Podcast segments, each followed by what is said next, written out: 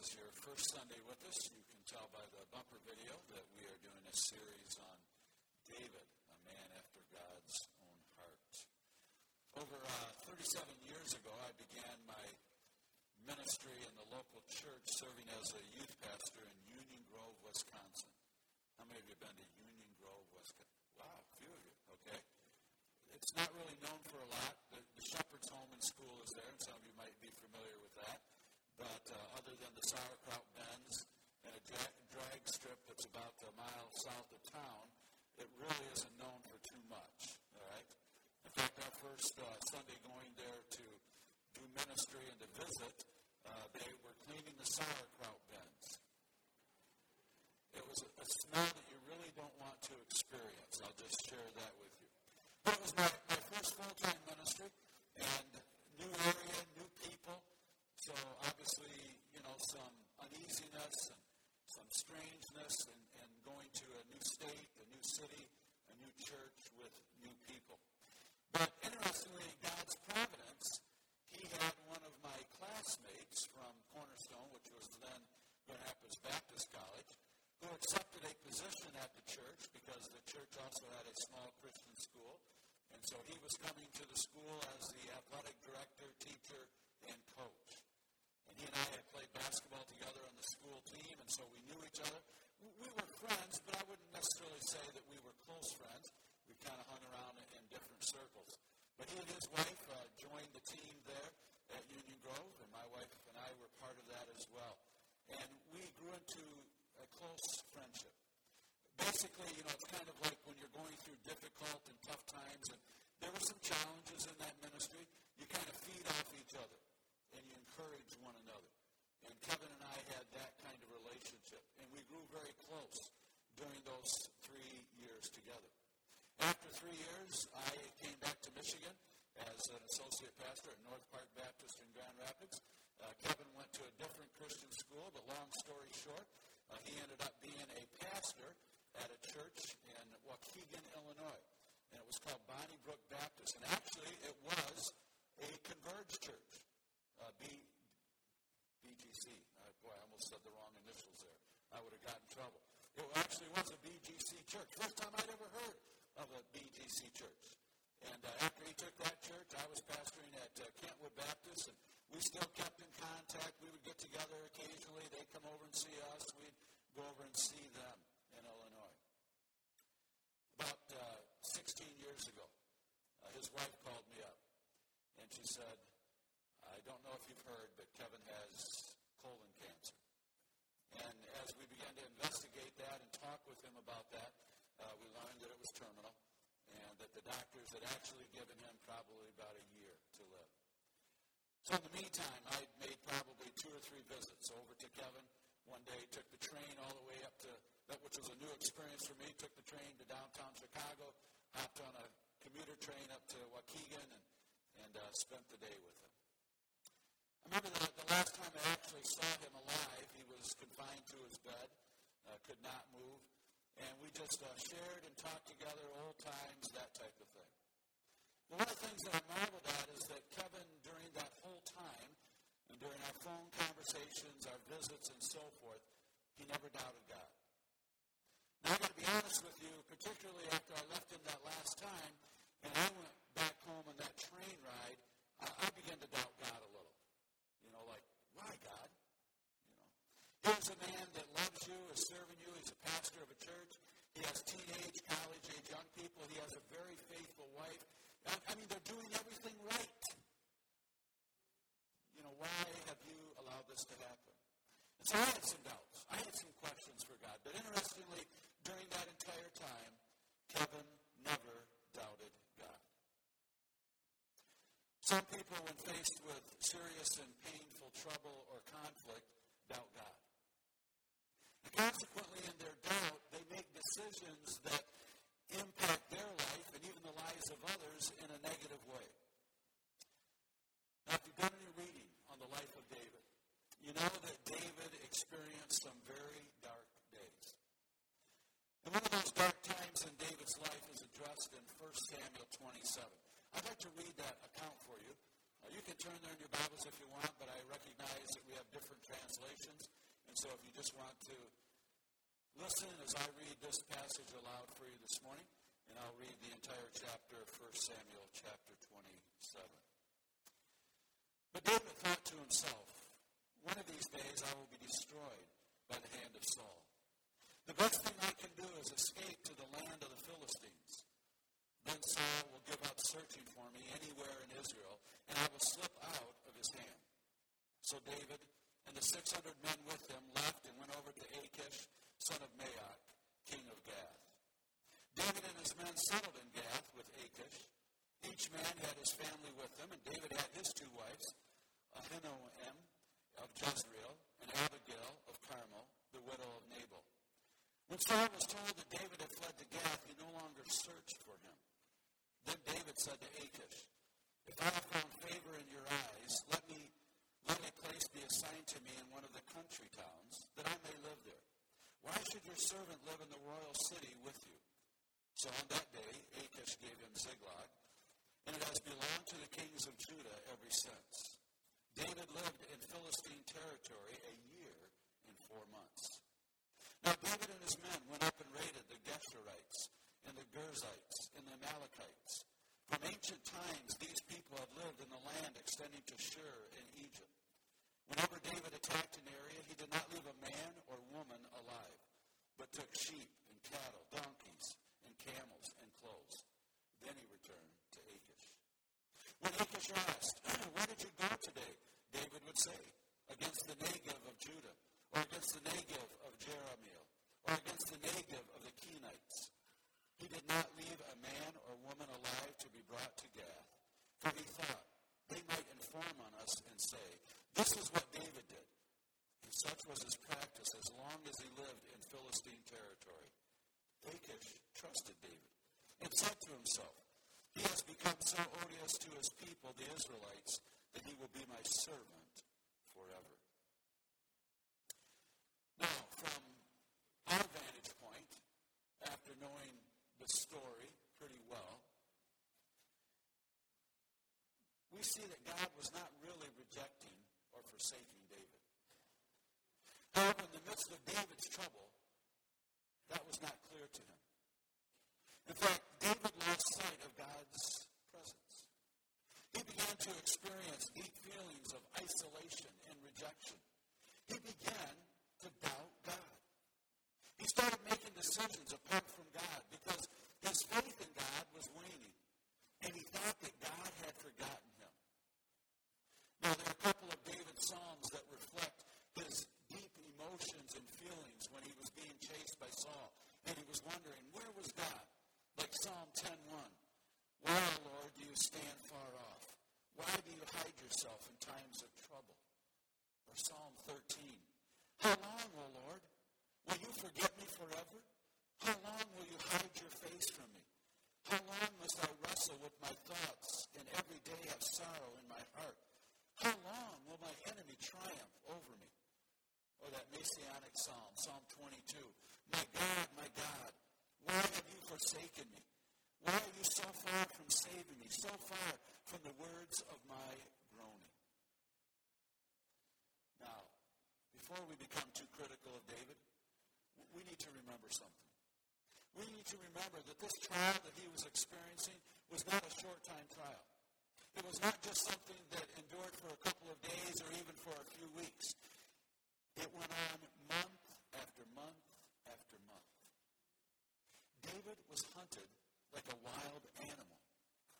And so David felt that he could trust no one. He didn't know that maybe there was a spy from Saul. He didn't know that there maybe was somebody that was willing to turn him in for a bounty. And that Saul's men would come upon him and take his life. There was no safe place. There was no security. How would you like to live like that? Fearing for your life every day, not knowing that, that maybe there was an army or an attack waiting just around the corner for you, knowing that you had no place that you could call home and feel safe and secure. So what happened to David would probably happen to many of us. David began to doubt God. And as we can tell by this account here in 1 Samuel 27, he decided to take matters into his own hands. He left God and he went to Gath, to the Philistine territory. I wonder what caused David to doubt God? What caused him to doubt God? There's a couple things that I think we can identify and take note of. I think the first thing that caused him to doubt God was fear. It was fear. We know that King Saul wanted to take David's life. In fact, he concocted a plan. He said to David, okay, hear you want to marry my, my daughter. If you want to marry my daughter, here's what you have to do. You have to go and, and kill a hundred Philistines and do some other things to them. So David did, except he just didn't kill a hundred. He killed two hundred. And actually, Saul had him do that because Saul thought for sure that he would get killed as he went on that mission. When that didn't work, Saul told his attendants, and he even told his son Jonathan to kill him. If you ever have an opportunity, kill David. And when that didn't work, Saul tried to kill David himself. Remember, he grabbed the spear, threw it at David. David got out of the way and hit the wall. He also even plotted with his daughter to kill David. You know, you get him in the bedroom, you get him alone. We'll come in, we'll get him. And she warned David, and got away. And when all these plans failed, King Saul didn't give up. Because now he was mad. Now he was upset. And he began to chase Saul wherever he went. In fact, he was more concerned at times with chasing Saul, or David, excuse me, than he was in protecting his own kingdom. So that's the background for David. That's why he had fear. In fact, take your Bibles and look with me at, at 1 Samuel 23, verse 14, just a couple chapters over from Samuel 27. Look at 1 Samuel 23 and verse 14. Says David stayed in the wilderness strongholds and in the hills of the desert of Ziph. Day after day, Saul searched for him, but God did not give David into his hands. How often did Saul search for him? Every day. I mean, this didn't let up. It was ongoing. And then, of course, in, in our passage, uh, verse 1 of 1 Samuel 27, but David thought to himself, one of these days I will be destroyed by the hand of Saul. I mean, this fear was constant in his life.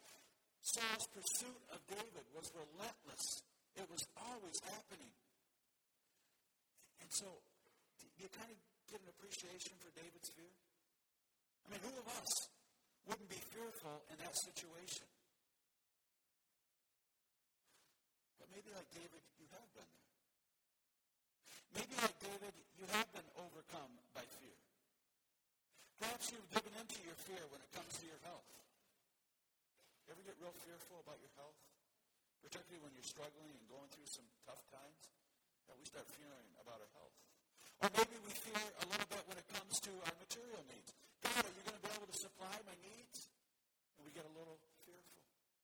Or what about with our children? Any of you ever worried about your children? Oh, goodness.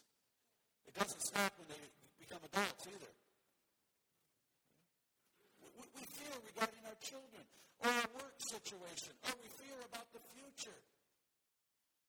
I mean, we give in to our fears. And the reality is that rather than our fears driving us away from God, which seems to be the case with David for a time, and it drove him to doubt, our fears ought to drive us to our knees. When I was a freshman in high school, my mom got very sick. Uh, my dad took her up to our local hospital. She spent a couple of days there, but she just continued to go downhill. Well, eventually, they rushed her by ambulance up to a hospital in Grand Rapids. And I remember after they did that, my dad had gone up to the hospital, and, and she was in intensive care, and he came back home. My dad walked into the house, and for the first time in my life, I saw fear in his face. I'd never seen that in my dad. My dad was, you know, one of these self-made men, kind of, you know, very good athlete. Prided himself in that. I never saw fear in my dad until that evening when he came into our home. And he had fear all over his face, and he got all of his kids together and he said, we got to pray. we got to pray for mom. we got to pray that God will intercede. Now, my dad was a born-again believer. He was a Christian, but my dad was not expressive like that regarding his faith. My mom would do that, but not my dad. And so, you know, as kids, we knew something was up. And we went to our knees and we prayed for my mom, and God did heal her at the end of that long story. But that fear drove my dad and us to our knees. And fear should do that for you and I. But sad to say, in David's case, he didn't do that. He forgot about God. Now, I find that interesting because, as we know, in fact, turn to Psalm 27. Would, would you do that with me this morning? Psalm 27.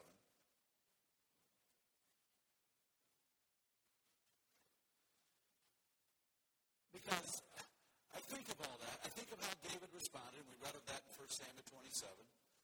I think about how, you know, in his fear, he doubted God. He ran away from God. He went to the, the as we'll talk a little bit more about, the land of the enemy. But it just doesn't seem to coincide with Psalm 27, particularly those first three verses. The Lord is my light and my salvation. Whom shall I fear? The Lord is the stronghold of my life. Of whom shall I be afraid? when the wicked advance against me to devour me. It is my enemies and my foes who will stumble and fall. Though an army besiege me, my heart will not fear. Though war break out against me, even then I will be confident. I read that. I say, what happened to David? Why did he disregard his previous faith in God? And part of the reason I think was fear. Fear has a way of doing that. You see, in fear, we question God. In fear, we don't want to wait upon God. In fear, we take matters into our own hands and we go to Gath instead of going to God. In fear, we don't trust God. Which leads us to our second cause for David's doubt, and that is a lack of trust. You notice in our text that David did not wait upon God to intercede. He didn't trust God's protective shield to be over him.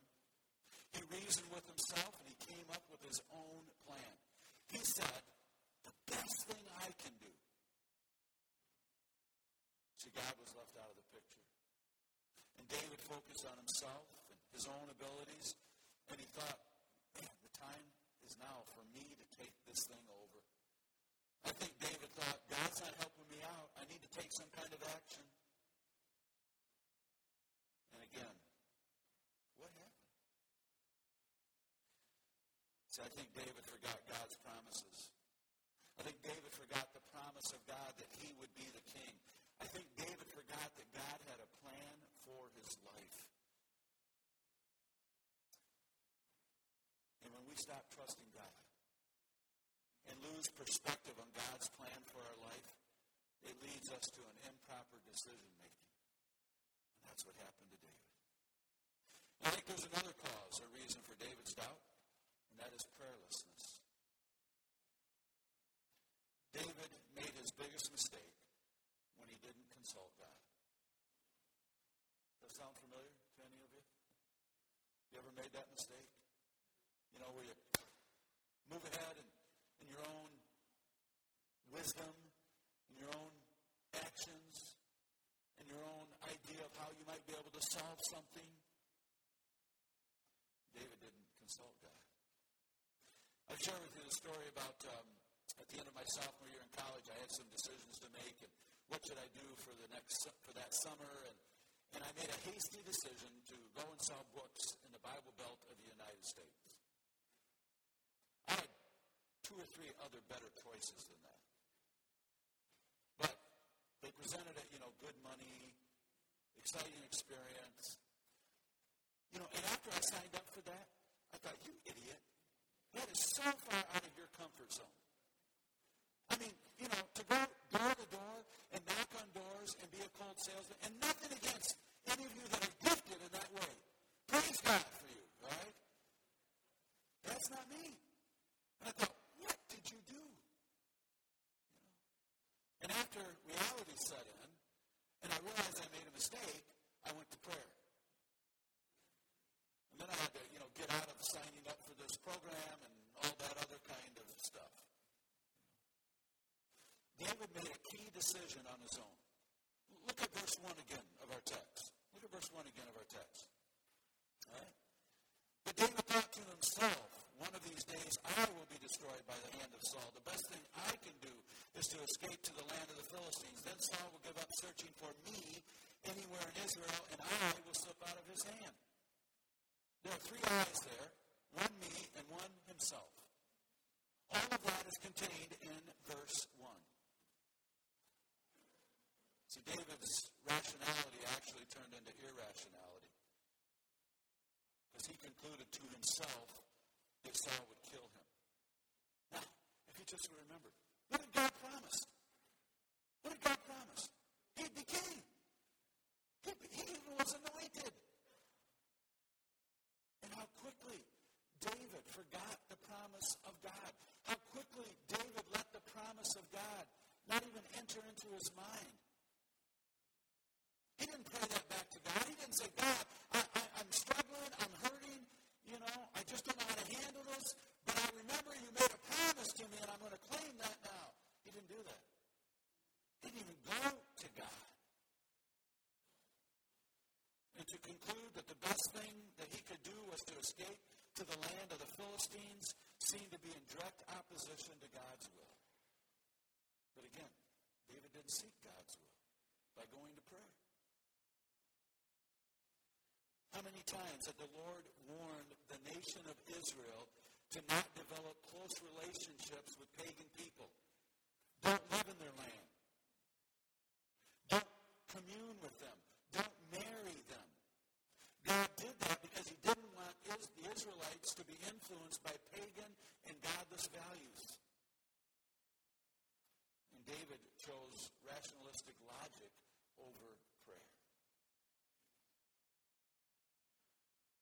You ever done that? You don't have to raise your hand or anything. You ever done that? Where you've kind of chosen your own human logic and your own reasoning over prayer, and then, like me, you've gotten in a bad situation, and then you pray and say, okay, Lord, help me? Have you ever moved ahead without God? Again, using your own reasoning, relying on your own plan apart from God? See, when we do that, we open ourselves up to some dire circumstances that can change our life for the worse. That's what happened to David. So let's move on to our next point. Some of the consequences of David's doubt. Some of the consequences of his doubt. Well, first of all, we kind of touched upon this. He gave in to human reasoning. He gave in to human reasoning. Our text says, but David thought to himself. And right there is his first problem. He looked at his situation, he sized it up strictly from a humanistic viewpoint. You won't find David going to God at any point in this chapter. You don't see it. You don't see where David cried out to God. You don't see where he went to his knees and he prayed to God. And it's interesting that in all the Psalms that David wrote at various times of his life, not one psalm is attributed to David while he was in Gath. Do you know that? Look at the commentators, and they try to, you know, they, they, they look at these psalms, they try to determine when David wrote the different psalms. And not one commentator will look at the Psalms and say, oh, he wrote that while he was living with the Philistines. His reasoning took him to the land of the Philistines, directly to their king. He chose to live with the enemies of Israel and the enemies of God. The same enemy from which Goliath the giant had come from that he defeated. The same enemy that David had defeated many times, and, and the people had sung, Saul has slew his hundreds, David his thousands, you know. And David pushed the human panic button, and he didn't go to God.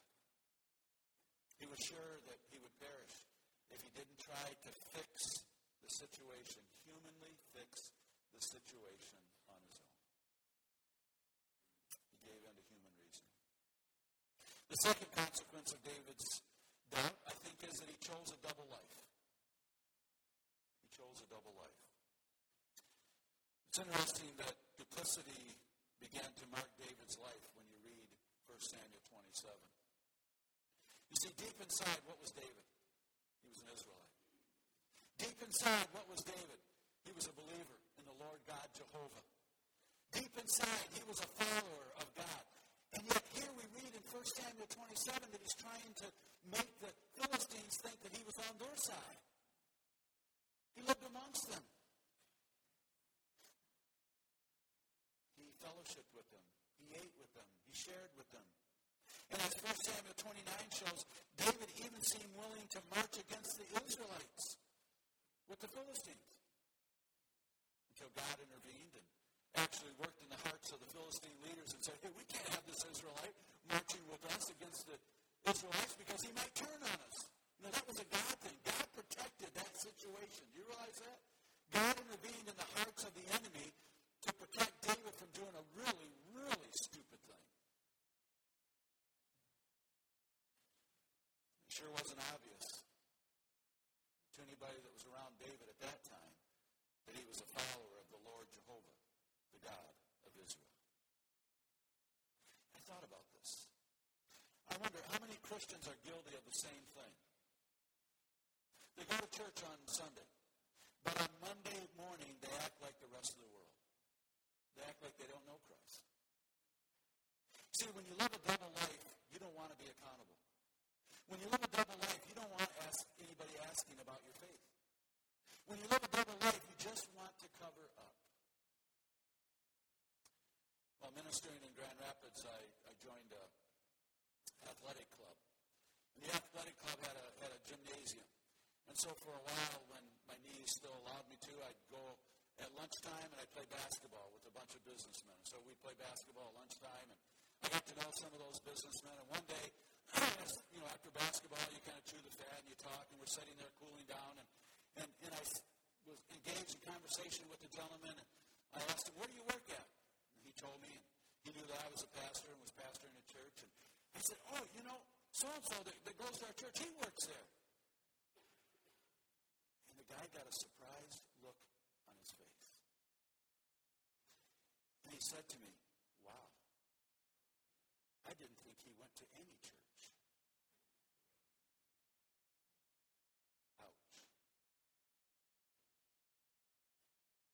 Sunday, he faithfully came to church. On Sunday, he acted like a Christian. But sadly, the rest of the week, and particularly when he was at work, there was no indicators that he was a follower of Jesus. Well, a final consequence of David's doubt that I want to note is David compromised his values.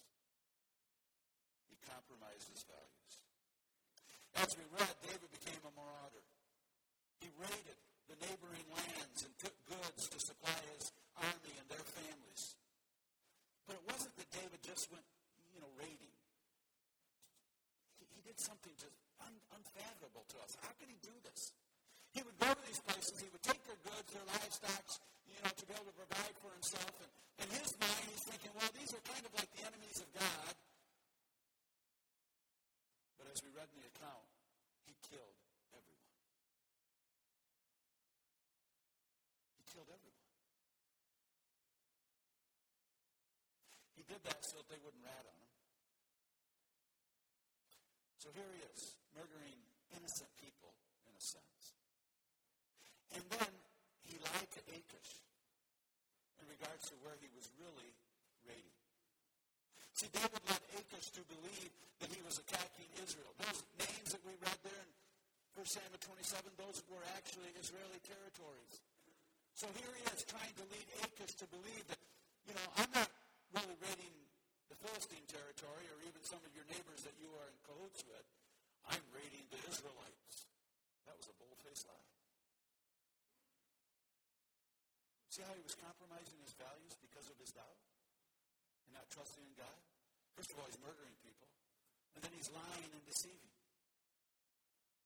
David's value of life and his honesty and his character was greatly compromised. I think we think sometimes that our compromising won't affect others. But we need to remember our compromise not only affects ourselves, but indeed it affects other people. And David's compromise affected all his followers and their families. We won't take time to turn there, but sometime if you want, read, read 1 Samuel chapter 30, because it records the Amalekites retaliating against David and his men. David and his men had gone. This is the time when they were going to go with the Philistines and march against the Israelites. And as I already shared, God intervened. While they were gone, the Amalekites said, hey, David's been coming. He's been raiding us. He's been killing us. You know, and so they raided his town. They took all the goods, all the animals, all the livestock, the men, the women, the old men and the women and children that were left behind. don't tell me that David's compromise didn't affect other people. In fact, when they came back, David's followers were so upset that they wanted to stone him. Did his compromise affect other people? Because they saw that their homes were burned and their families were kidnapped. See, when we make a decision that is wrong, when we choose a course that is not God's plan, it affects other people, especially those who believe in us and rely on us.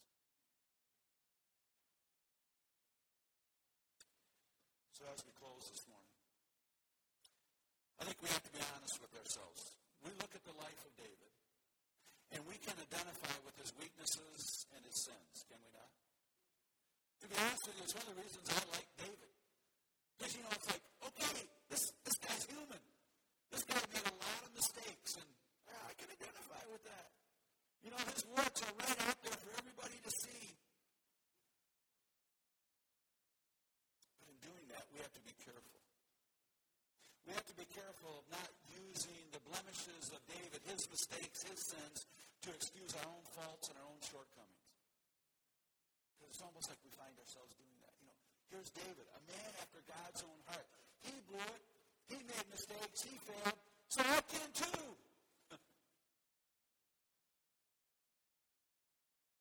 but do you want to go through what David went through? Do you want your doubt to take you down the same journey and path that David went down? See, we need to remember that when we walk out of the will of God, trouble lies ahead. And it did for David.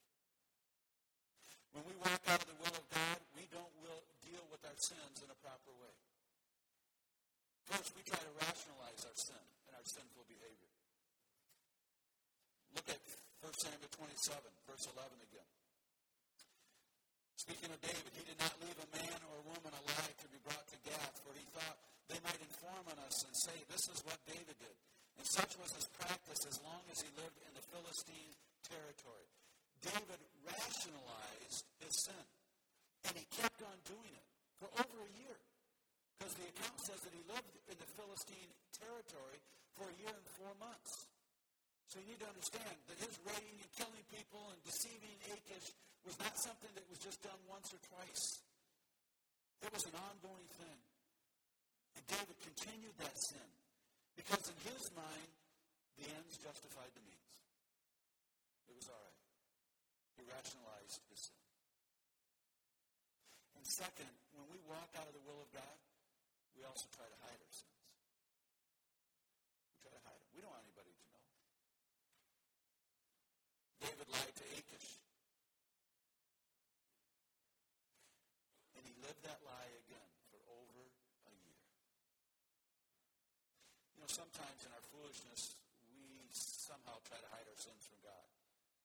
Though I think in the deepest recesses of our hearts and our minds, we understand how foolish that is, because God knows everything.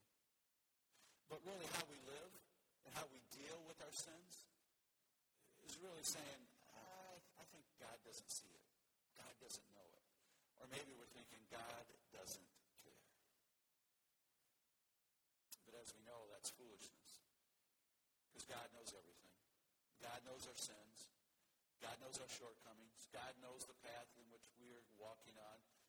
He knows the decisions that we're making. He knows everything. And thankfully, we have a God who is gracious and forgiving. God's grace and forgiveness are always available to all who call on him. And we know from 1 Samuel 30 that David finally came to his senses. Because in 1 Samuel 30 it tells us that David found strength in the Lord his God. That was right after his men wanted to stone him. he finally went to his knees. He finally called out to God. He finally said, I can't do this by myself. I need God. And then the text tells us that he called in the priest with that special ephod And he called out to God and he inquired of God. And God gave him an answer. See, God could have said, David, you doubted me. David, you don't want anything to do with me. David, you kind of left me out of the picture for over a year, almost a year and a half. Why should I listen to you now? But God doesn't say that. He doesn't say that to you and I. God in His grace, God in His mercy, listens to us when we call on Him. When we say that we're sorry for our sin. When we say that we want to change. God will hear. So I have a question for you this morning. Are you living in death instead of in the will of God? Are you kind of doing that double life kind of thing, that duplicity that David got caught up in? I want you to know, Christian friend, that you can confess your sin. Stop rationalizing it. Stop trying to hide from it. Lay it right out there before God because he knows about it anyway. And then accept his grace and receive his forgiveness. And like David, Start fresh. Start anew. Start that journey of being in the will of God. Father, as we bow before you this morning, are so thankful that, as David has shown us, that you are a forgiving God and a gracious God. But we also know that you will not leave us alone, particularly as followers of Jesus Christ when we are trenched in sin. You bring things into our life to steer us back to yourself. Oftentimes those things are unpleasant. But Father, we are thankful that you are a forgiving God. So if there's a Christian here this morning that finds himself just running away from you, being involved in some things that they should not be involved with, may, may today, even this moment, be the time in which they confess that, they claim your forgiveness, and they return to following you once again. Perhaps there's that one here this morning that has never given their life to Jesus Christ. May today be the day of decision for them, the day when they trust in Jesus Christ as their Savior and Lord and receive His forgiveness